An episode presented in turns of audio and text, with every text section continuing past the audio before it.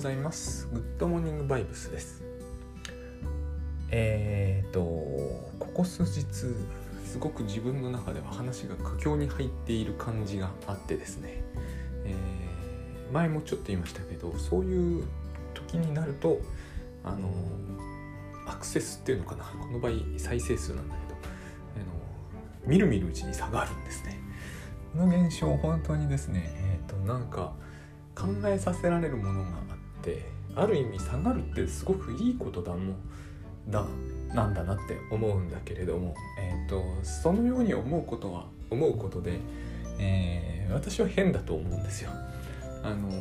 上がるほどいいとはもう言えないっていう感じはあるけれどあの下がるほどいいっていうのもどうかと思うしだけれどもですねあの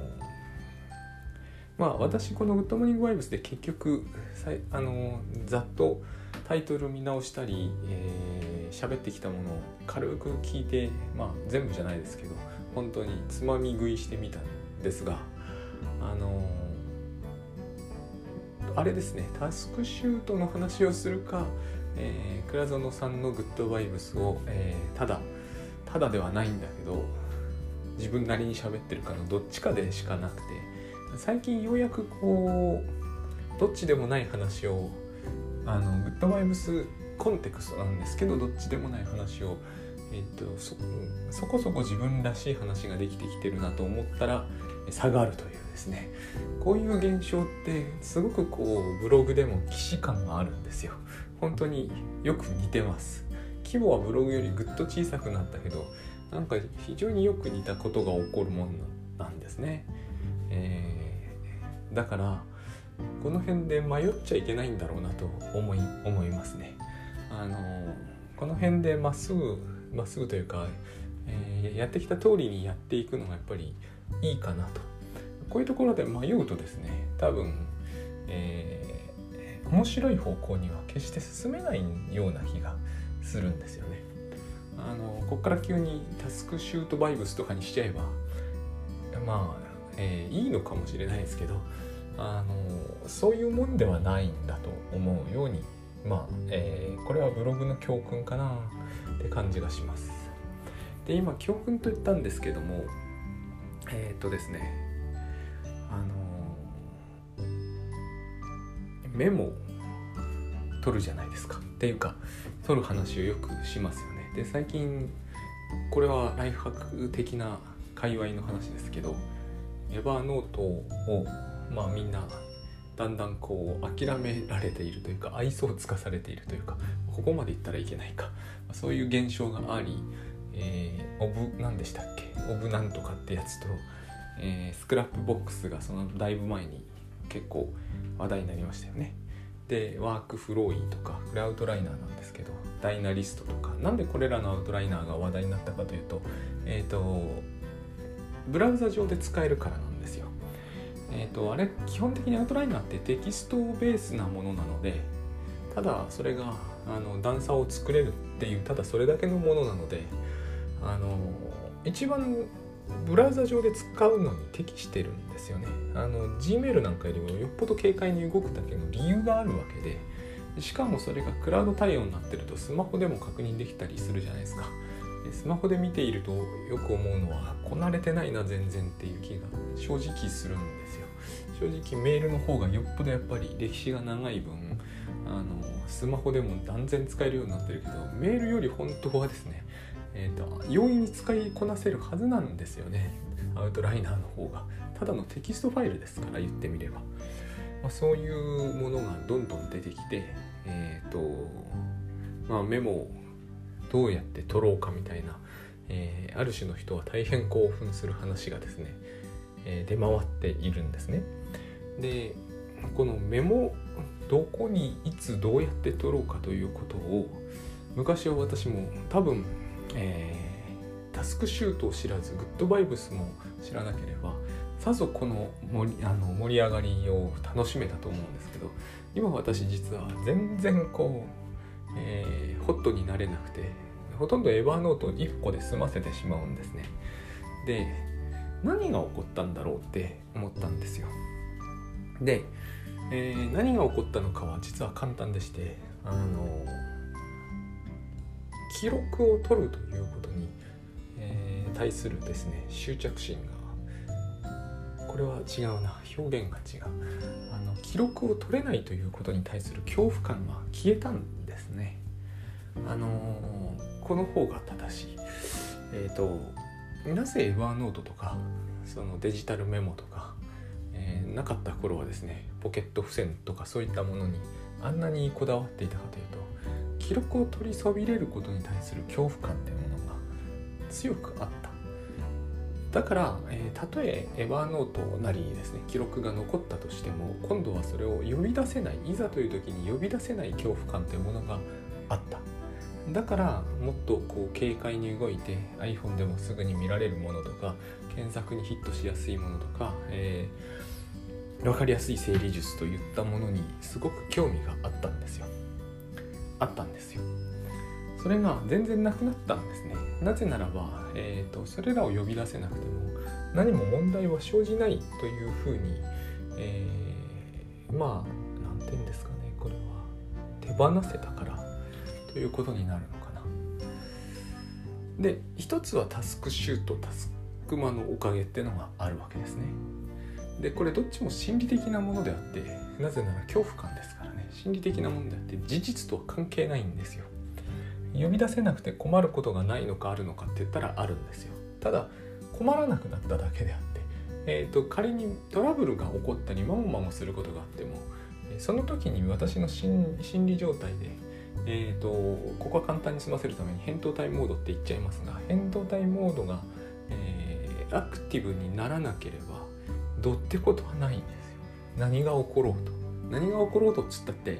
えーと、刃物振り回してる人が駅前にいますみたいな時はダメですよ。扁桃体モードが走らないはずないんで走りますけど、えーと、それが約束の時間を忘れたとか、えーと、すっぽかされたとかそういう話であればもう全く、えー、と心情的変動って何にも起こらなくなりつつあるのでつまりその時にメモがあるかないかはどっちでも、えー、トラブルが減るかもしれないけれども心理的な変化はないんですよね。でえっと今刃物っていう話しましたけれどもつまりですね、えー、刃物を振り回してる人がそこに登場したという話になってくればこれは Evernote に何かが書いてあっても無駄だと思うんですよねあんまり意味がないだから Evernote で対応できるようなことに対応し損ねたとしてもあるいは Scrapbox なり Dynalist なり何でもいいんですがそれらのことで対応できそうなことに対応し損ねたとしても別にその心情的な動揺は発生しないんで大丈夫になったんですね。でこれが非常にグッドバイブス的だと思うんだけれどこれタスクシュートの時にすでに、うんと、8割方生じていた変化なんです。だから私あのタスクシュートを使うようになってから Evernote からノートを動かさなくなってきたんですね。もうこれタスクシュートユーザーでも人によって全然やること違うんであのーこうタスクシュートを使えばこういう恐怖感から逃れられるとまでは言えないんですけれども言えないんですがあの僕は逃れられたんですねでそれどうしてなんだろうと思ったんですよそのこと昨日喋っててあるセミナーで喋ってて不意に気がついたんだけれども結局ですねえっ、ー、と自分はいつしかタスクシュート使ってて私はこのやり方を一番喋ってるつもりなんですけどえー、過去の記録があってもなくても未来の、え、リストがあってもなくても同じだなと思うようになったんですよ。同じというのはつまり、えーと、自分という人間は、えー、過去の自分とは違うじゃないですか。そこを記憶でつなぐんだけども記憶はつないでるだけであって、えーと別人であることは間違いないんですよもうね。えーと、物質が全部入れ替わるとかいうのはあれは都市伝説ですが全部は入れ替わらないけど全部入れ替わらなかったって関係ないですよね、えー、1割入れ替わったら別人であることはもう間違いないと思うんですよ。むしろその同一人物であるっていうことを言うならば同一人物であることはなぜ科学的に言えるのかを立証しなきゃいけないと思うんですね。あのエビデンス言う話からすればですね。変化していくのが、えーと私は事実だと思うんですね。変化していくっていうことがスピリチュアルだっていうならば変化しないっていうことこそスピリチュアルなんですよ。変化しないっていうのは信仰に近いものですよ。そういうふうに思い込んでるだけであって変化はしてるわけだから。あのいや変化してるって言ったって同一人物でしょうって言うけれどもそれはえっ、ー、とあれですよね。散々ここのところ話してきた乖離性同一障害というものに対する手当を脳がしてくれてるだけであってつまり同一じゃないものを同一だと思い込ませる機構がちゃんと脳にある。でそれが働くことを正常って言うんですよ。だけれども、えそれが働かなくなれば、え同一ではないってことに人は気づいてしまう。で同一でないってことに気づくっていうことは同一でないことが事実だから気づくのであって、えーと、同一であるっていうのは思い込みなんですよ。別にその思い込みが悪いわけではないし思い込んでることが正常だと社会が認定してるから思い込んでることが正常なんですよ。この正常は鍵括弧つきますね。でこのように思い込むことが正常であるという社会的認定を得ているから正常なんだけどここにエビデンスとかがあるはずはないんです。現に脳科学であれ認知神経科学であれ、えー、生理心理学であれ全部同じこと。社会心理学でもいい。えーと、同一人物であるというのは幻想だと。だから、えーと、エビデンス言うんであればですね、えー、同一人物ではないんですよね。でここがもう僕にとってえっ、とタスクシュートではっきり感じられたことだったんですよね。えーと、いつタスクを見ても、えー、同一人物が見ているとは考えに考えられない。例えばあの、えー、朝早く起きるモチベーションをどうやれば維持できるかって話があるんだけど、えー、そういう挑戦をするじゃないですか。タスクシュートを使うような人は。で私の結論はそんなモチベーションのキープができた試しはないし原理的にできるはずもない。なぜならば同一人物ではないのだからモチベーションだけキープできたらおかしいですよね。同一でもないものなのに。えっ、ー、と同一の車が、えー、ガソリンの、えー、燃費をキープすることはできますよ。同一の車ですから物質的な変化がないですから。でもその機能は少しずつ変化していってしまうからやっぱり完全に元のような燃費では走らなくなりますよね。これは車を運転する人みんな知ってるはずのことですよ。人間だけ、えー、モチベーションというこれまたよくわからないこうエネルギー効率みたいな、え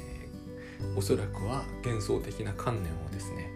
えー、100日前と100日後で全く同じようにキープできるようにしましょう。それは無理ですよね。だって100日前と自分が明らかに違う人間になってるのに、えーと、モチベーションというその幻想的な観念だけが全く同じようにあったらむしろ実に不可解なことじゃないですか。それこそスピリチュアルですよね完全に。だからモチベーションのキープっていうのはあくまでも、えーと、言葉遊びなわけですよね。でそうやって全部考えていくと、えー、明らかにだんだんなっていくことはですねタスクをやるたびに自分は、えー、変化している。しょうがないんですよね。タスクやるんだ。から特に食事とかしてしまったらもうてきめんです、えー、さっき私かぼちゃ食べましたけどかぼちゃ私になっちゃうわけですからね。あの物質的に。今も徐々になっている最中ですから、えー、かぼちゃだけ私と乖離していたらあの同化できないじゃないですか。消化って言うんですけど、まあ、これ同化ですよね。ってことは、えー、毎秒毎秒実際は変化しているし食事なんかとったらもう全然違う人間なわけですよね一部分は少なくとも。これを同一だと思い込んでるのはさっきも言ったけど脳の機能による働きであって事実としては同一ではないのでタスクをやるたびに同一ではないんですよ。でメモを取ったりしていくとむしろ分かると思うんですよね毎朝毎朝起床時にメモを取る一度たりとも自分が全く同じだったことはないし一度たりとも全く同じ気圧だったり気温だったり天気だったりいろいろありますけれども一瞬たりとも同じであるということはなかっただから、えー記憶がそれをつなぐんだけれどもさらに私は私たちはそのタスクシュートとかエヴァーノートを使う時に記録でさらにそれを補強しようとそういう話をしてるわけじゃないですか。ということはですねこれはしなくてもいいんですよ。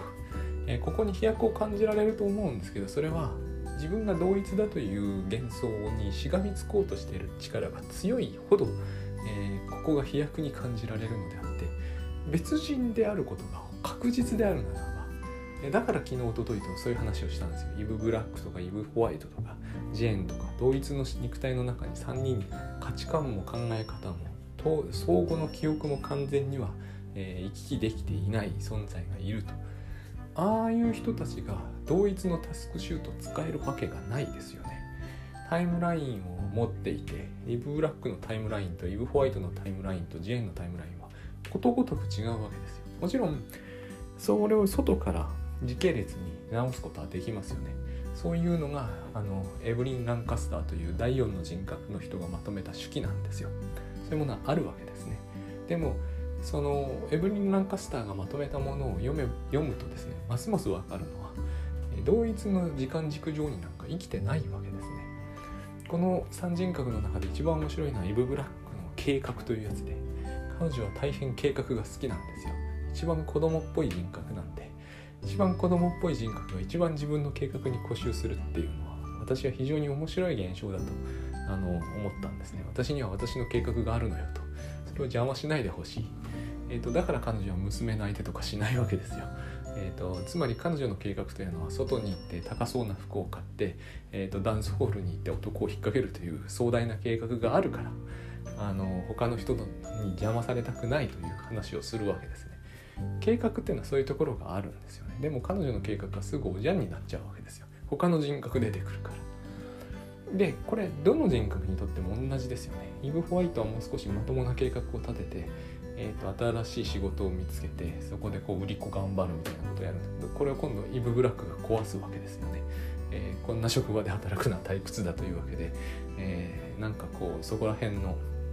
えーお店に来ている男の人たちにでたらめを吹聴して自分に注目を浴びさせてそのその後で・ホワイトが戻ってきてすごいびっくりするっていう話まあすごい困るって話ですよね。計画が壊れていくわけですね。でもこれは、えー、こんなに劇的なことが起こらないですけど私たちの身には。同じようなことは必ず起こってるはずであって。でこれ同じようなことを起こさないようにすることをモチベーションの意志とかっていう言葉を使っているわけですけれどもそれは嘘だと僕は思うんですよね。明らかにおかしい。なぜならば私たちは、えー、こういう劇的な人格交代が起こる起こっては困るけれどもこれのうんと縮小したバージョンのことは常に起こっているわけですし、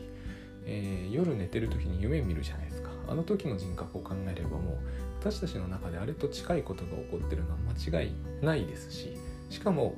えー、相互に記憶が僕らはつながっているから気づきにくいだけであって、えー、やってることはですね、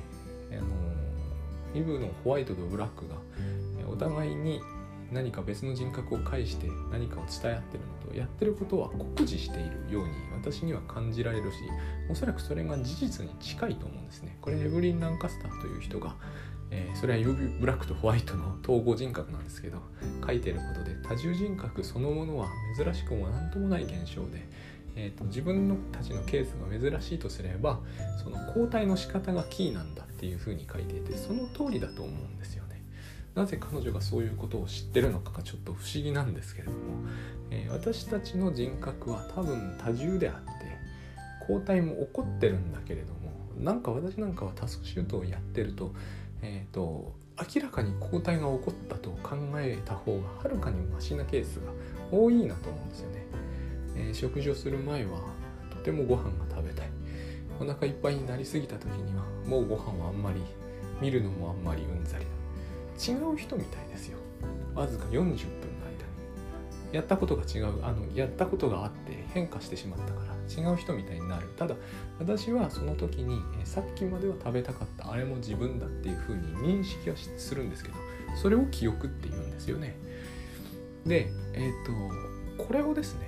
あの40分前も40分後も1時間後も40日後も常に同じ人間でありたいっていう人が、えー、言う主張をするとするとですねとってもとってもおぞましいことになると思わないですか、えーお腹がいっぱいである自分とお腹が空いてる自分と眠りたい自分と起きたい自分とそれらを全部同じにしてしまった一つの人格で通して生きていくっていうことをしたら、えーと、私は実におぞましいことになるという感じがします。それがつまりいつも自分を同じあるある自分の状態をずっと維持して生きていきたいっていうことだと思うんですね。それは、えー、朝だけ英語の勉強したいっていうことを言ったとしても同じことを意味すると思うんですよ。この種の、えー、ご相談はしょっちゅういただきます。朝朝活をして、えー、中国語なのかな今は。わかんない。中国語じゃないと思うんですけど、まあ、プログラミングとかね、そういう話ありますけど、いつも同じ人格を呼び出したい。それは無理っていうものですよねそれを可能にしてしまったら多分頭おかしくなってしまいますよ。でえっとそれを私たちはするはずがないのでえっと、せいぜいのところやれるやることとしてはですね記憶に頼るんですよ。これしかないはずなんですね。えっ、ー、と記録記憶は当てにならないから記録に頼りましょうって私も本に書いたことあるんですけどあれは言葉のあやですよ。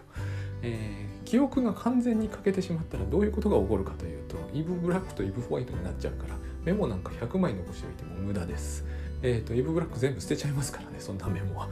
あの現にそれに近いことを試みようとしてもちゃんと失敗してます。価値観が変わるっていうことを忘れちゃいけないんですよ。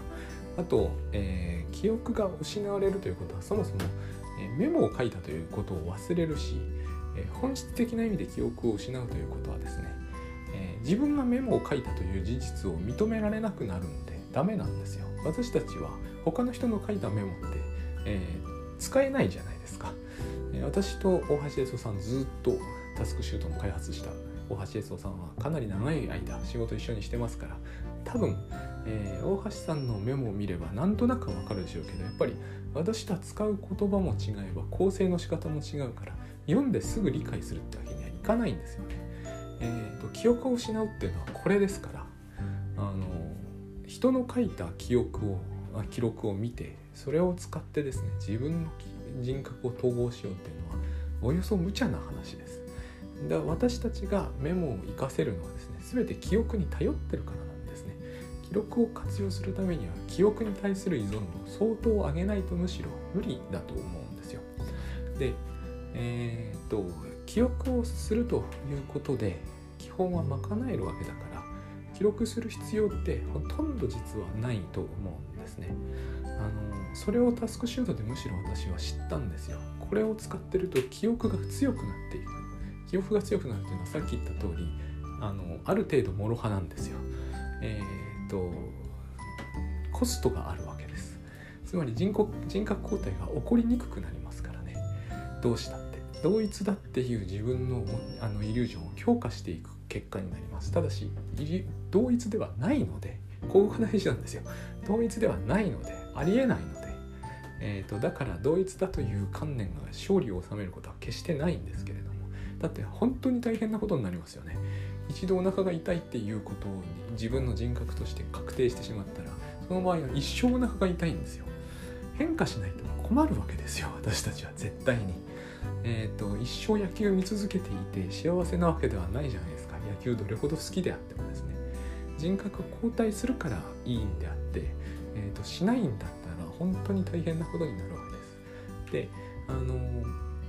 それだったらこういい人格だけ揃えてそれその繰り返しセット。例えばこう朝早く起きて夜早く寝ると。眠くなる人格と早く起きる人格は同じだけどっていう話をされるかもしれませんけどこれも言葉のあやです。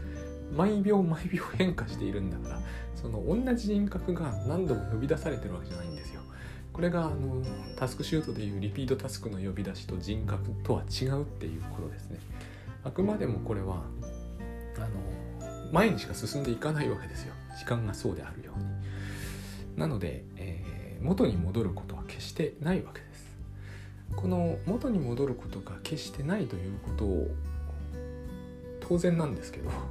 元に戻ったことは一瞬もないでないと思うんで当然なんですけれども考えてみると,、えーと、自分たちのその何て言うんですかね、えーと記録を残すなりしていることというの基本的にはあの同じ人格を呼び出したいという、えー、呼び出せないと困ったことになるという不安から本当は来ていたはずなんですね。私なんかは確実にそうです、えー、何かを忘れてはいけないからメモをすると。一番最初はここから始まるわけですよね、えー、何かを忘れてはいけないからメモをするんだけどそのメモは大量に発生するから整理を必要として Evernote になりだけど Evernote のノートが10万とかになってくると僕10万だったことはないけど、えー、検索してもヒットしやしないか。ヒットした件数が8000とかだと,、えーと、駅で包丁を振り回してる男に遭遇した時に対応する方法とかいうのがどっかにあったとしても間に合わないから、えー、間に合わないんですけどねこれは、えーと、ダイナリストにしましょうと。あるいはオブなんとかってやつにしましょうと。あれならもしかすると,、えーとそういうケースにあっても、暴漢に襲われた時の100のライフハックというやつを検索でヒットさせて iPhone から取り出して逃げることができる。っていうことをやるぐらいなら逃げ逃げた方がいいんだけれどもえっ、ー、とですね、えー、全てのことを思い出すことはできませんので私たちは、えー、記録をするっていうことをするんですけれども基本はですねさっき途中で言った通りこの同一性は保てないけれども保ちたければやっぱり記憶する必要がどこかに絶対あるというか記憶しなければ同一性は絶対保てないと思った方がいいと思うんです。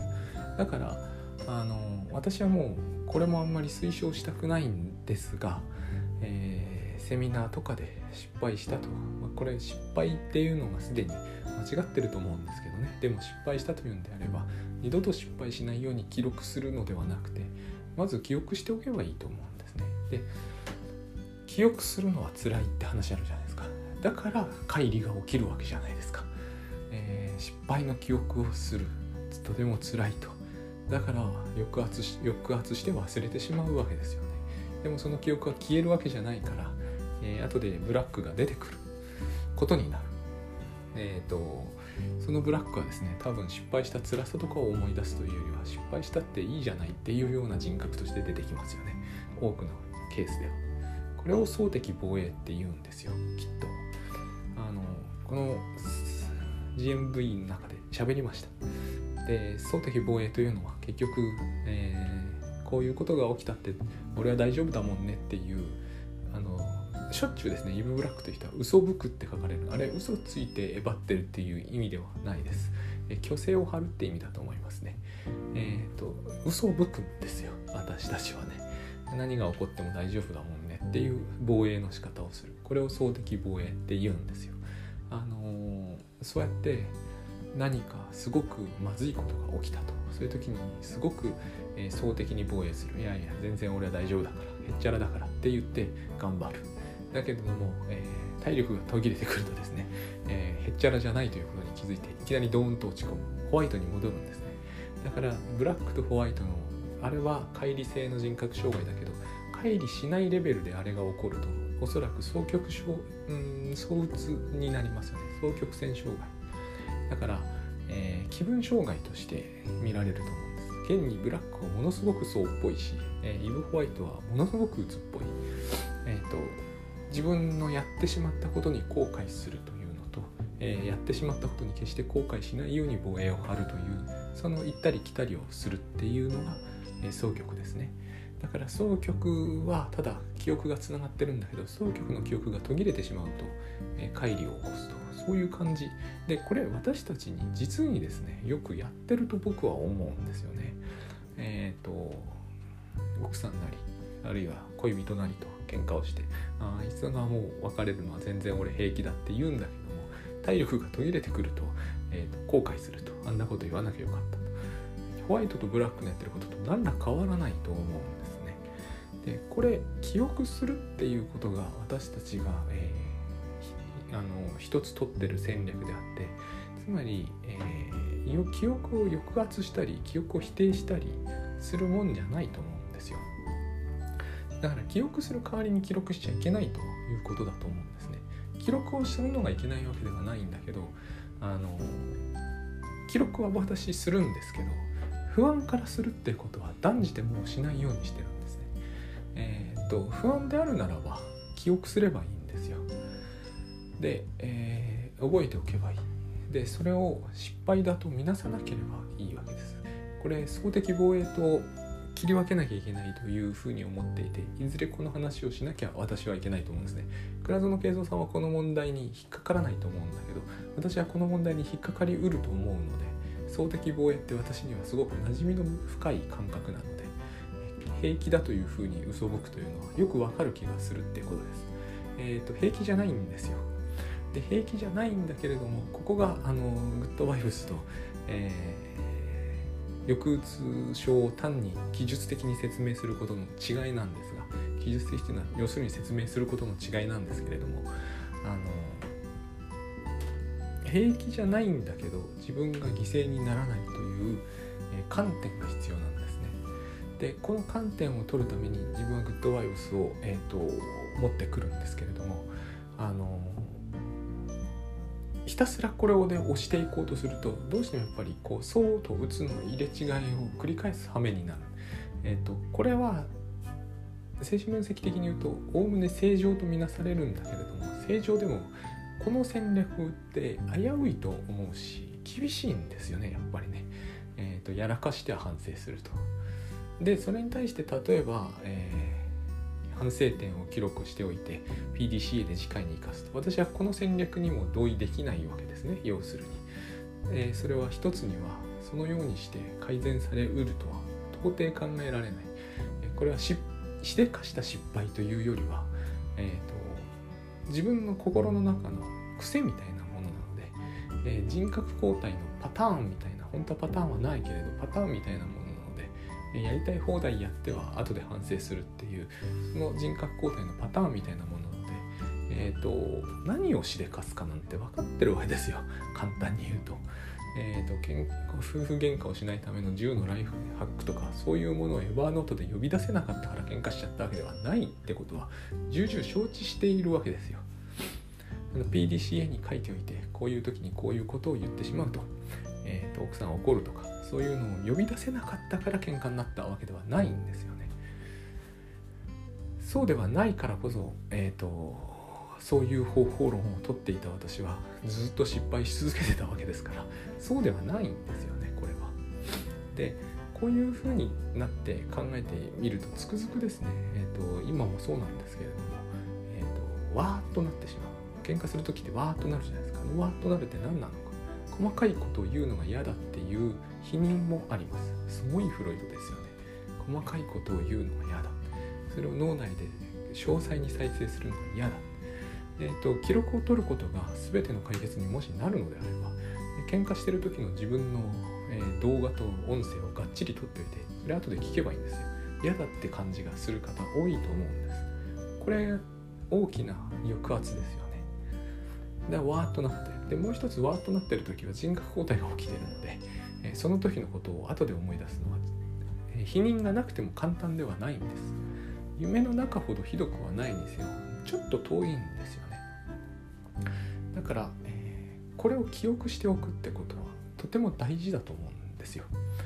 えー、記憶できるということはそんなに安易に、えーと、総的なというべきなのかな。イブ・ブラック的な、そういう人格を飛び出させないってことを意味するわけで。えー、ということは記憶をしっかりできる自分でいるということがそもそもそうわーっとならないっていうことそのものを意味するんですね。そうすると、えー、喧嘩にならないわけですよ。その上でここでするべきことはですねあのイブ・ホワイト的じゃダメなんですよね。とにかく耐えて我慢するとかそういう路線ではいけないわけですよ。その時に、え、相手はどういう状態にあるのかという視点がとても役に立つわけですね。イブ・ホワイトで言えばラルフ・ホワイトという夫ですね。あの夫はどういう状態にあるのかと。あの夫は要するに恐れと不安にまみれてるわけですね。どういう恐れと不安かというと目の前にイブ・ホワイトという綺麗な奥さんがいるのにセックスする機会を失うんじゃないかという恐れと不安にまみれてるわけですよ。ここまで分かれば、えー、一気にことは解決すると思うんですよ。イブ・ホワイトにはこういうことは全然わかんないんですよね。えー、とにとにかくこう嵐が過ぎるのをじっと耐えて待つこれをやるからあの自分の中でめちゃくちゃ腹を立てているもう一人の人格が飛び出してきて、えーと、もうイブ・ホワイトは覚えていない段階で夫を罵りまくると、えー、ひたすら罵声を浴びせるとで夫は逃げていくっていうパターンを繰り返すわけですね。えー、これ絶対に私は記録を取ることによっては解決できるとは思えないわけですよ後で見ないですよね。多分イブ・ホワイトはこれを後で見ることは決してできないと思うんですよ。これをこのど、まあ、あの時代動画ないですけど動画で撮っておいて後で罵ってる自分を見ても自分だと到底思えないと思うんですね。だから記憶がどそこに介在していない時に記録だけあったあったとしても記録としての価値を有していないので、えーと、記憶がないってダメだと思うんですそうすると記録というのは単なる記憶の補助では済まされないということですよね、えー、記憶はもうそこにしっかりなきゃいけない。その段階で、えー、記録の内容は変わっていくはずなんですよ。だってイブ・ブラック出てこないわけですからね。出てきた場合の記録と出てこなかった場合の記録は全然違ったものになるのは当然じゃないですか。そもそも口数自体が少なくなっているはずですからね。でまあそれを、えー、そういうことを全部手記として残してくれている人がエブリンエブリンはイブだから、えー、要するにだってエブリンというものを綴めてイブですからねあのエブリンなので結局同じことのようにも思えてくるんですけれどもあのそれくらい私たちのこう脳内の形の脳内の機構というのはすごい複雑だとも言えると思うんですね。で私はこういう文脈の中でずっとグッドバイブスがえっ、ー、と何て言うんですかね遠用ですよねやっぱりねサポートしてくれるところをこう見出してきた感じがあるわけです。あのこういうことそれ自体はエブリンの手記も、えーと、私が読んだのは大学時代なんで、えーとだいぶ前ですよ20年ぐらい前なんです。今になってあのエブリンの式をこう再入手して読んでいるわけです、あの時には全く何の意味もなかったわけじゃないんでしょうけども大変不思議な話としてのみ記憶に残したんですね。えっ、ー、とこれがグッドバイブスでこういうふうに使えるんだということ。エイブ・ホワイトの立場にしてみれば、えーと、無理だとは思うんだけど、えーとラルフの状態彼が何に怯えているのかということをえー、認識するというそういうふうに考えることによって私がですね、えー、人格交代を引き起こさずに済むんですよ。つまり、えー、グッドバイブスを知らないと私は人格交代を引き起こしちゃうんですよ。総的防衛をしちゃうんですね。えっ、ー、と乖離はしないけどやっぱり自分の中のブラックを呼び出してきて、えー、めちゃくちゃ奥さんとやり合うとやり合わせると言った方がいいぐらい。そうすることによって、えーと、問題を解決した気になるんだけど問題解決能力を持ってませんからブラックは、えー、私の中のブラックも同じです。子供ですからねこの種の人格は大体。後で戻ってきてその後始末をしなきゃなんないのは自分なわけですよ。この場合自分とはどっちだって話は当然ありますが。その時に記録があったところで大した役には立たないんですね。あいつは大バカだみたいなことが記録に書いてあるわけですよ。だって現にイブ・ラックはそういうふうに言ってますから、えー、あいつの頭を叩きのめせとかそういうことをまあホワイトは書きませんけれども脳内でそういう声がするんですね。この時に激しい頭痛が起きるんですよ。いろんな意味でえっ、ー、とその交代した人格が書き残してくれたものがあったとしてもですね結局それは別人の書いたものなのでえー、何かの証拠として綿密に見ても役立てると。いうことは可能であっても非常に容易なことじゃないんですね。で同一人物が同一の人格が書き残したことばかり読んでいてもそれは大抵の場合かなり無駄です。理由は簡単で、えーと、自分の人格がつながっている限り記憶はつながっているので続いているので簡単に思い出せることばかりのはずなんですよ。というか多分忘れていないいないですよねこの辺をつなぐために、記憶ってものは機能していてでおそらくですよ。あのめったに呼び出されない人格みたいな、まあ、人格という言い方ちょっと乖離を含むんで違うんですけれどもでもあるじゃないですか。不意に子供の時代のことを思い出すみたいな。あれをやるやりやすくするために写真だの動画だのメモだのというもの日記だのというものがおそらくあるんですよ。そういうことを今週はなんか話してきたなっていう気がするんですね。